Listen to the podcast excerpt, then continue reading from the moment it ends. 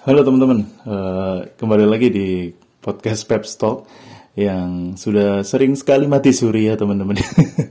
Mohon maaf sebelumnya. Jadi apa ya? Banyak sekali hambatan dan halangan saya untuk bikin podcast ini selalu konsisten gitu ya.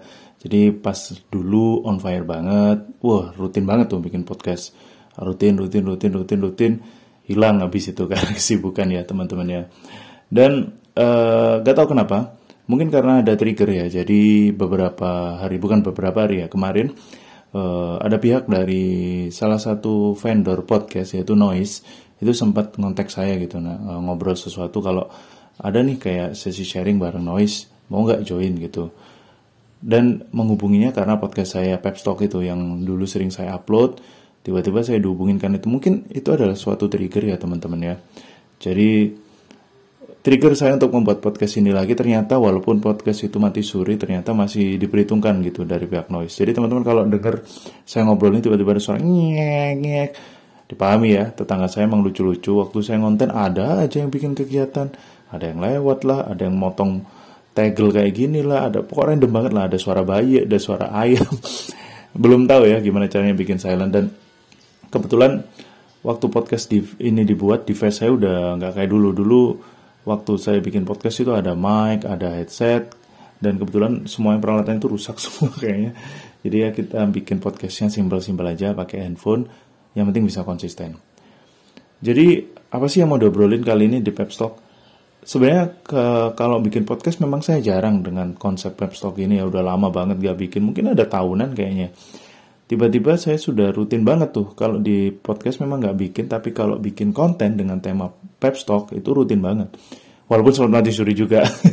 Masalah konsistensi teman-teman.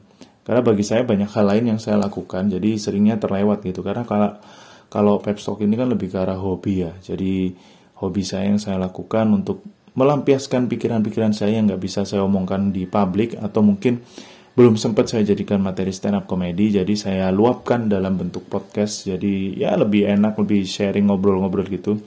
Mungkin ke depannya akan ngobrol dengan banyak orang ya kalau memungkinkan. Kalau podcast ini berlanjut juga gitu. Dasar dasar konsistensi adalah masalah besar semua orang. Pada episode kali ini teman-teman Uh, mungkin kalian notice ya beberapa minggu belakangan ini ada sosok yang mendadak viral banget gitu loh. Dia bukan konten creator, dia bukan artis, dia bukan selebgram, tapi viral banget ngalah-ngalahin mereka semua itu ngalah-ngalahin seleb selebgram, kalah lah sama mereka itu. Sosok ini adalah uh, putra dari presiden kita, Bapak Joko Widodo, yaitu Mas Kaisang. Saya sempat mikir ini apa Mas Kaisang ini memang ngejar FYP, mau jadi seleb talk atau selebgram gitu. Kok viral terus semua yang dia lakukan gitu loh. Apalagi yang terhubungan dengan pernikahannya gitu. Jadi saya sempat baca berita, uh, dia sempat Mas Kaisang ini foto prewedding di Stadion Manahan Solo. Yang jelas itu masih wilayah kekuasaan kakaknya yaitu Mas Gibran Raka Buming yaitu wali kota Solo. Jadi dia foto prewedding di situ, bla bla bla. Endingnya Ternyata Mas Kaisang entah lupa, entah memang nggak sempet, jadi belum bayar sewa Stadion Manan Solo. Dan itu rame banget di media-media karena apa? Karena Mas Gibran, kakaknya Mas Kaisang yang juga wali kota Solo, itu nggak ngasih kompensasi apa pun. Dia ditagi bahkan ditanyain sama wartawan, Mas untuk Kaisang ini gimana nanti prosesnya? Ya ditagih sama Dispora jawabnya gitu. Ya ditagih lah. Dia bukan orang istimewa. Loh, loh, loh, loh. Bukan orang istimewa Mungkin Mas Gibran sudah lama jadi wali kota Solo sampai lupa kalau adiknya ini anaknya presiden. jadi dibilangnya setara lah. Tapi saya suka, jujur saya suka dengan responnya Mas Gibran karena bilangnya ya Kaisang nggak ada yang istimewa sama kayak manusia biasa lainnya. Ya mungkin itu yang harus dijadikan sorotan, dijadikan highlight buat teman-teman semua atau buat uh, instansi lain atau buat orang lain juga. Kalau Kaisang pun, walaupun anak seorang presiden, sebisa mungkin diperlakukan ya tidak seistimewa itu walaupun memang pasti ada privilege dan keistimewaan bullshit lah. Wong Kaisang sendiri dulu mengakui waktu di podcastnya dari Corbuzier pasti ada privilege-nya sebagai anak presiden. Jangankan presiden, levelnya anak wali kota, anak camat, anak bupati, anak gubernur pasti ada privilege yang nggak dimiliki oleh orang lain. Tapi sebisa mungkin itu di, jangan dijadikan sebuah kewajaran gitu. Jadi ya dalam hal-hal tertentu perlakuannya istimewa, nggak ada hal tertentu yang memang harus istimewa kayak keamanannya, perlakuan-perlakuan lain yang memang masih masih masuk akal lah sebagai privilege dari anak-anak orang penting gitu. Tapi untuk hal lain pelayanan publik atau apa pun seharusnya tetap disetarakan, tidak ada istimewa. Kayak misal nih orang ngurus SIM ribet banget kena tes yang muter-muter itu ya Mas Kaisang juga harus mengalami gitu. Kayaknya gitu maksud saya ya. Terus uh, kadang-kadang ada birokrasi tertentu kita harus ngurus surat surat-surat harus lama lah, repot lah, ribet lah. Ya harusnya Mas Kaisang juga ngalamin hal sama. Kayaknya itu adalah versi adilnya mungkin ya, tapi nggak tahu apakah bisa jadi realita atau enggak. Kayaknya ya bobo alam ya. Karena kan kita nggak tahu gitu ya. Kan dan pasti orang-orang seperti Mas Kaisang, orang-orang di instansi tidak akan berani macam-macam karena walaupun apa pun yang dilakukan kayak wah nanya presiden nih, kayaknya ada rasa rasa sungkan gitu loh yang ya secara fair harus kita katakan pasti ada gitu. Tapi saya tidak menyalahkan karena memang ya itu adalah privilege yang didapatkan karena nggak mungkin kita menampik itu. Kalaupun saya jadi anak presiden pasti saya juga dapat privilege kayak gitu gitu. Tergantung kita gimana menggunakannya. Tapi saya salut ada salah satu bukan instansi ya, salah satu pelayanan swasta yang berani berani sangat berani memperlakukan Mas Kaisang seperti layaknya orang biasa Sebenarnya kita beri tepuk tangan dulu kepada Batik Air. Iya, kita beri tepuk tangan kepada Batik Air karena konsisten sekali gitu ya. Jadi di orang biasa diperlakukan mungkin ada yang baik, yang orang spesial juga diperlakukan baik. Orang biasa pernah mengalami hal gak enak di Batik Air, orang seistimewa Mas Kaisang pun juga harus rela mengalami hal gak enak di Batik Air ya. Jadi sempat viral juga tuh. Jadi waktu itu kejadiannya Mas Kaisang pulang dari Singapura kalau nggak salah, kalau nggak Filipina, mau balik ke arah Surabaya, terbang ke arah Juanda. Tapi kopernya terbang ke Kuala Namu Medan, kan lucu tuh. Orangnya selamat di Juanda, kopernya selamat di Kuala Namu. Mungkin, mungkin yang bagian sortir itu membaca, loh ini kopernya Kaisang. Kaisang kayaknya anak Pak Jokowi yang cewek, makanya dikirim ke Medan. Dikira Mbak Kahiyang kayaknya. Tapi uh, yang saya salut adalah konsisten Batik Air sempat sangat konsisten. Jadi sebelumnya ada kasus dengan Mas Ari Lasso yang beliau itu ditinggal. Jadi beliau ada penerbangan dari luar negeri mau pulang ke Indonesia, ternyata uh, jadwalnya diubah sama Batik Air terus beliaunya ketinggalan pesawat padahal dia ngikutin jadwal baru itu.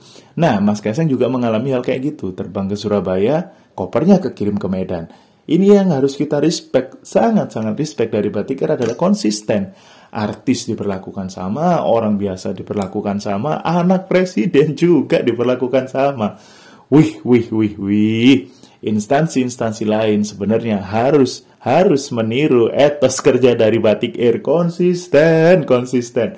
Siapa pun diperlakukan setara. Soalnya kadang kan kita sering mengalami kayak uh, kita ngurus sesuatu sebagai warga biasa, uh, citizen biasa ya warga sipil itu kadang-kadang ada beberapa hal yang nggak bisa kita pungkiri. Ada oknum yang memperlakukan kita kayak entah lelet lah entah ribet lah entah nggak kelar-kelar. Padahal harusnya sesuatu itu bisa diurus dalam waktu singkat gitu. Mungkin hitungan menit hitungan jam nggak sampai hitungan hari atau minggu-minggu gitu. Tapi kadang-kadang kita sampai nunggu lama berjam-jam kadang sehari nggak selesai. Ada aja alasannya. Tapi kalau orang lain misal yang mungkin punya kuasa atau punya power atau punya ya sesuatu yang berlebih itu diperlakukan dengan sangat cepat, istimewa bahkan belum datang itu dokumennya udah selesai. Sering kejadian kayak gitu. Bukan saya sebut instansi. Oh, no. Tapi kalau dikumpulin ya jadi instansi. oh ya tahu lah ya.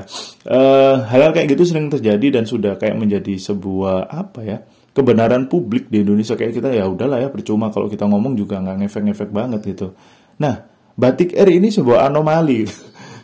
Orang-orang mungkin pernah mengalami servis nggak baik atau kurang menyenangkan dari Batik Air. Kan nggak ada satu hal yang sempurna, pasti ada kekurangannya. Yang saya respect adalah semuanya diperlakukan sama. Ini orang sipil pernah ngalamin nggak enak. Ini artis harus juga kena nih. Ini anak presiden kena juga tuh. Waduh, waduh, waduh. Respect sama Batik Air. Dan viral lagi, berita ini viral. Jadi setelah video yang uh, Mas Kaisang nyewa Stadion Manan Solo viral, Batik Air viral, lagi-lagi viral lagi. Ada kejadian juga. Jadi Mas Kaisang ini kan akan menikah nih dalam waktu dekat dengan kalau nggak salah dengan Mbak Erina Gudono, rumahnya di Sleman. Nah, yang bikin viral adalah jalan depan rumahnya Mbak Erina tiba-tiba diaspal oleh uh, dinas terkait, dinas perhubungan di Sleman kalau nggak Bantul saya lupa antara dua kota itu di aspal. Ujuk-ujuk di aspal mendekati hari pernikahan. Ya kita bisa khusnudon ya, mungkin memang perencananya udah dari lama. Tapi kebetulan eksekusinya kok ya tepat banget dengan hari-hari sebelum menuju pernikahannya Mbak Erina dengan Mas Kaisang. Tapi dari Dinas Perhubungannya sendiri klarifikasi kalau ini adalah uh, kalau nggak salah itu kan dana APBD ada beberapa tuh. Ada yang pakai sistem lelang, sistem perencanaan, ada yang dana langsung kalau nggak salah ya. Itu namanya pas saya lupa saya dulu inget banget waktu saya masih kerja sebagai konsultan pemerintahan, terutama Bapeda ya. Jadi ada kayak yang gitu yang dia itu penunjukan langsung, PL kalau nggak salah, penunjukan langsung yang ya itu dananya langsung saat itu juga. Misal ada kebutuhan mendesak PL ke sana, des langsung bangun di situ. Nah, dananya untuk membangun atau mengaspal ini itu pakai penunjukan langsung. Berarti tidak ada perencanaan lama dong. Itu adalah sesuatu yang dilaksanakan ujuk-ujuk gitu kan ya, yang tiba-tiba gitu. Tapi uh, klarifikasi dari kepala dinas perhubungannya kalau nggak salah, eh dinas DPU, dinas pekerjaan umum dan tata ruang kalau nggak dinas PU dan uh, perumahan ya, saya nggak lupa, saya lupa ada dua kan memang. Nah klarifikasinya adalah memang uh, ini adalah request dari warga desa di yang kebetulan rumahnya Mbak Irina ada di desa itu adalah request dari warga desa dan kebetulan karena lokasinya ini lokasi desa Mbak Irina ini adalah lokasi yang cepat tumbuh.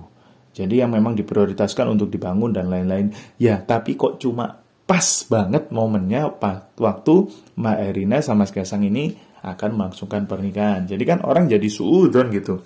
Dan yang bikin rame di portal-portal berita itu highlightnya adalah jalan depan rumah mantu Jokowi dibangun pakai dana APBD. Ya terus harus pakai pakai dana apa gitu kan ya kan pembangunan jalan ya kan harus pakai dana APBD. Toh eh, jalan itu dibangun dengan alasan apa pun ya kita berhusnudon karena memang daerah situ cepat tumbuh jadi akan dibangun jalan.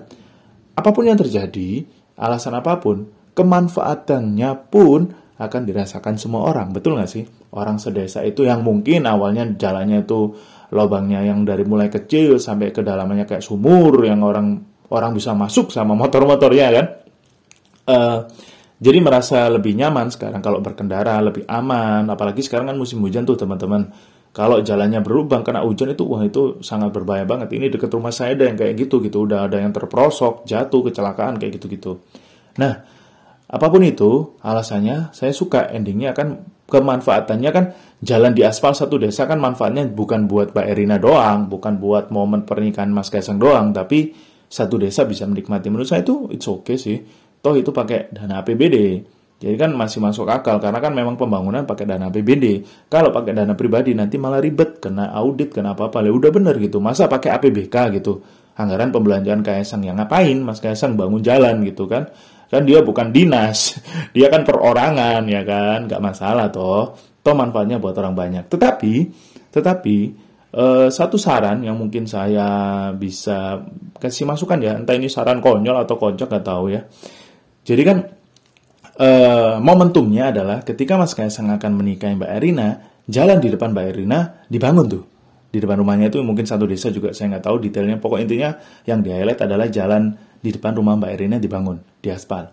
Ketika beliau ini akan melangsungkan pernikahan dengan putra Pak Jokowi. Nah kita bisa mengambil tuh. Kalau ada putra presiden akan menikahi seseorang kemungkinan kalau jalan depan rumahnya terlalu rusak akan dibangun. Jadi mungkin apakah Mas Kaisang bisa nikah lagi nggak ya? Jadi kan banyak tuh jalan-jalannya rusak se-Indonesia. Cari aja cewek-cewek di sekitar desa itu dinikahin mas. Jadi pembangunannya lebih merata di se-Indonesia dibangun semua jalannya. Tapi ya kasihan juga itu bukan level poligami lagi. Poligami punya lima istri, kecamatan di Indonesia ada tujuh ribu. mas Kaisang masa nikah tujuh ribu kali? ya nggak segitunya juga kan. Tapi ya mungkin itu sebuah apa ya sebuah sorotan gitu buat tempat-tempat lain. Kalau bisa ya pembangunan jalannya jangan nunggu ada anak presiden nikah dulu. Kalau bisa ya dari dulu-dulu dibangun. Karena di bukti nyata di dekat rumah saya jalan desanya hancur. Sampai sekarang juga nggak dibangun-bangun juga. Tapi juga pembangunannya pun kalau dibenerin aspalnya itu kayak ya cuma tambal sulam aja ditambal besoknya kena hujan atau kena e, kena ada truk ya hancur lagi gitu terus jadi kayak nggak optimal gitu loh jadi kayak ya asal kelihatan tertambal gitu ya nggak apa-apa sih cuma kalau bisa yang bagus sekalian biar nggak habis-habisin duit buat bangun lagi, waktu lagi, duit lagi. Jadi kan mubazir ya, wasting time gitu nggak efektif. Jadi ya itulah teman-teman tiga berita viral dari anak presiden kita Bapak Joko Widodo yaitu Mas Kaisang yang ya ngalahin siapa pun yang jago FYP deh. Siapa sih yang biasanya dulu sering FYP? Dulu Fuji Torik sering FYP kalah sama Mas Kaisang. Ini hat trick loh dia. Tiga kali dalam beberapa waktu yang berdekatan viral terus. Ya anak presiden sih. Tapi kan kenapa viral lagi viral lagi gitu loh. Mau jadi apa sih mas? Mau jadi seleb tiktok? Habis ini mas Kaisang mau joget-joget? Atau mau ikutin dance challenge dance challenge? Kan enggak. Tapi kok ya apa pun yang anda lakukan viral gitu loh beberapa momen ini. Apalagi tweetnya itu lucu banget waktu ngomongin batik air gitu. Ye selamat saya sampai di Surabaya koper saya di Kuala Namu Medan. Itu kan ya emang khasnya kayak gitu ya. Karena saya dulu ngikutin twitternya Mas Kaisang sama Mas Gibran itu kalau komunikasi kocak banget dua orang itu ya. Jadi yang bikin kita itu yang saya suka dari rezimnya Pak Jokowi.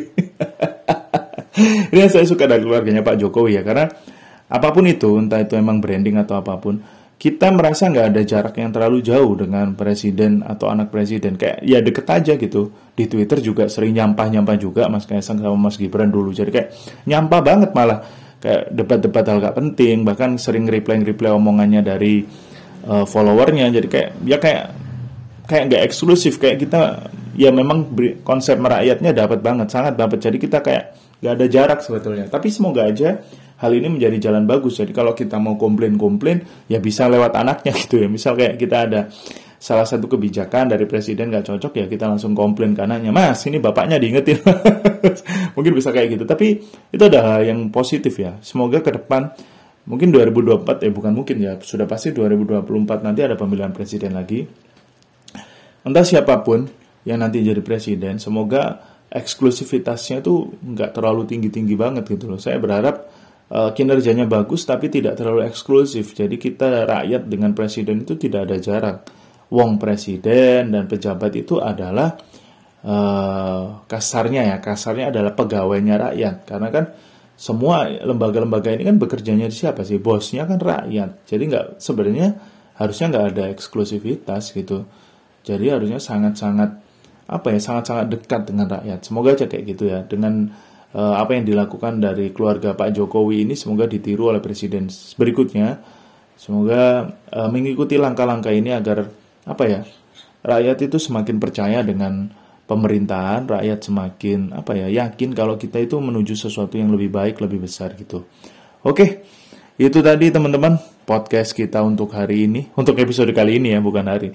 Episode kali ini semoga bisa konsisten membuat podcast Pep Talk ini dan semoga teman-teman uh, nyaman mendengarkan. Kalau kalian ada apa ya, entah berita atau informasi atau sesuatu yang ingin diobrolin, boleh silakan kalian berkomentar. Ini kayaknya akan diupload di Noise teman-teman. Juga cuplikannya akan saya upload di sosial media saya di TikTok dan Instagram @pep3ng. Jadi silakan berkomentar di situ, silakan kalian mau ngobrolin sesuatu, bebas beropini karena ya santai-santai aja opininya yang tipis-tipis saja teman-teman ya. Jangan yang tepi jurang serem kalau nanti dikejar-kejar ya. Sampai jumpa di podcast berikutnya. Terima kasih.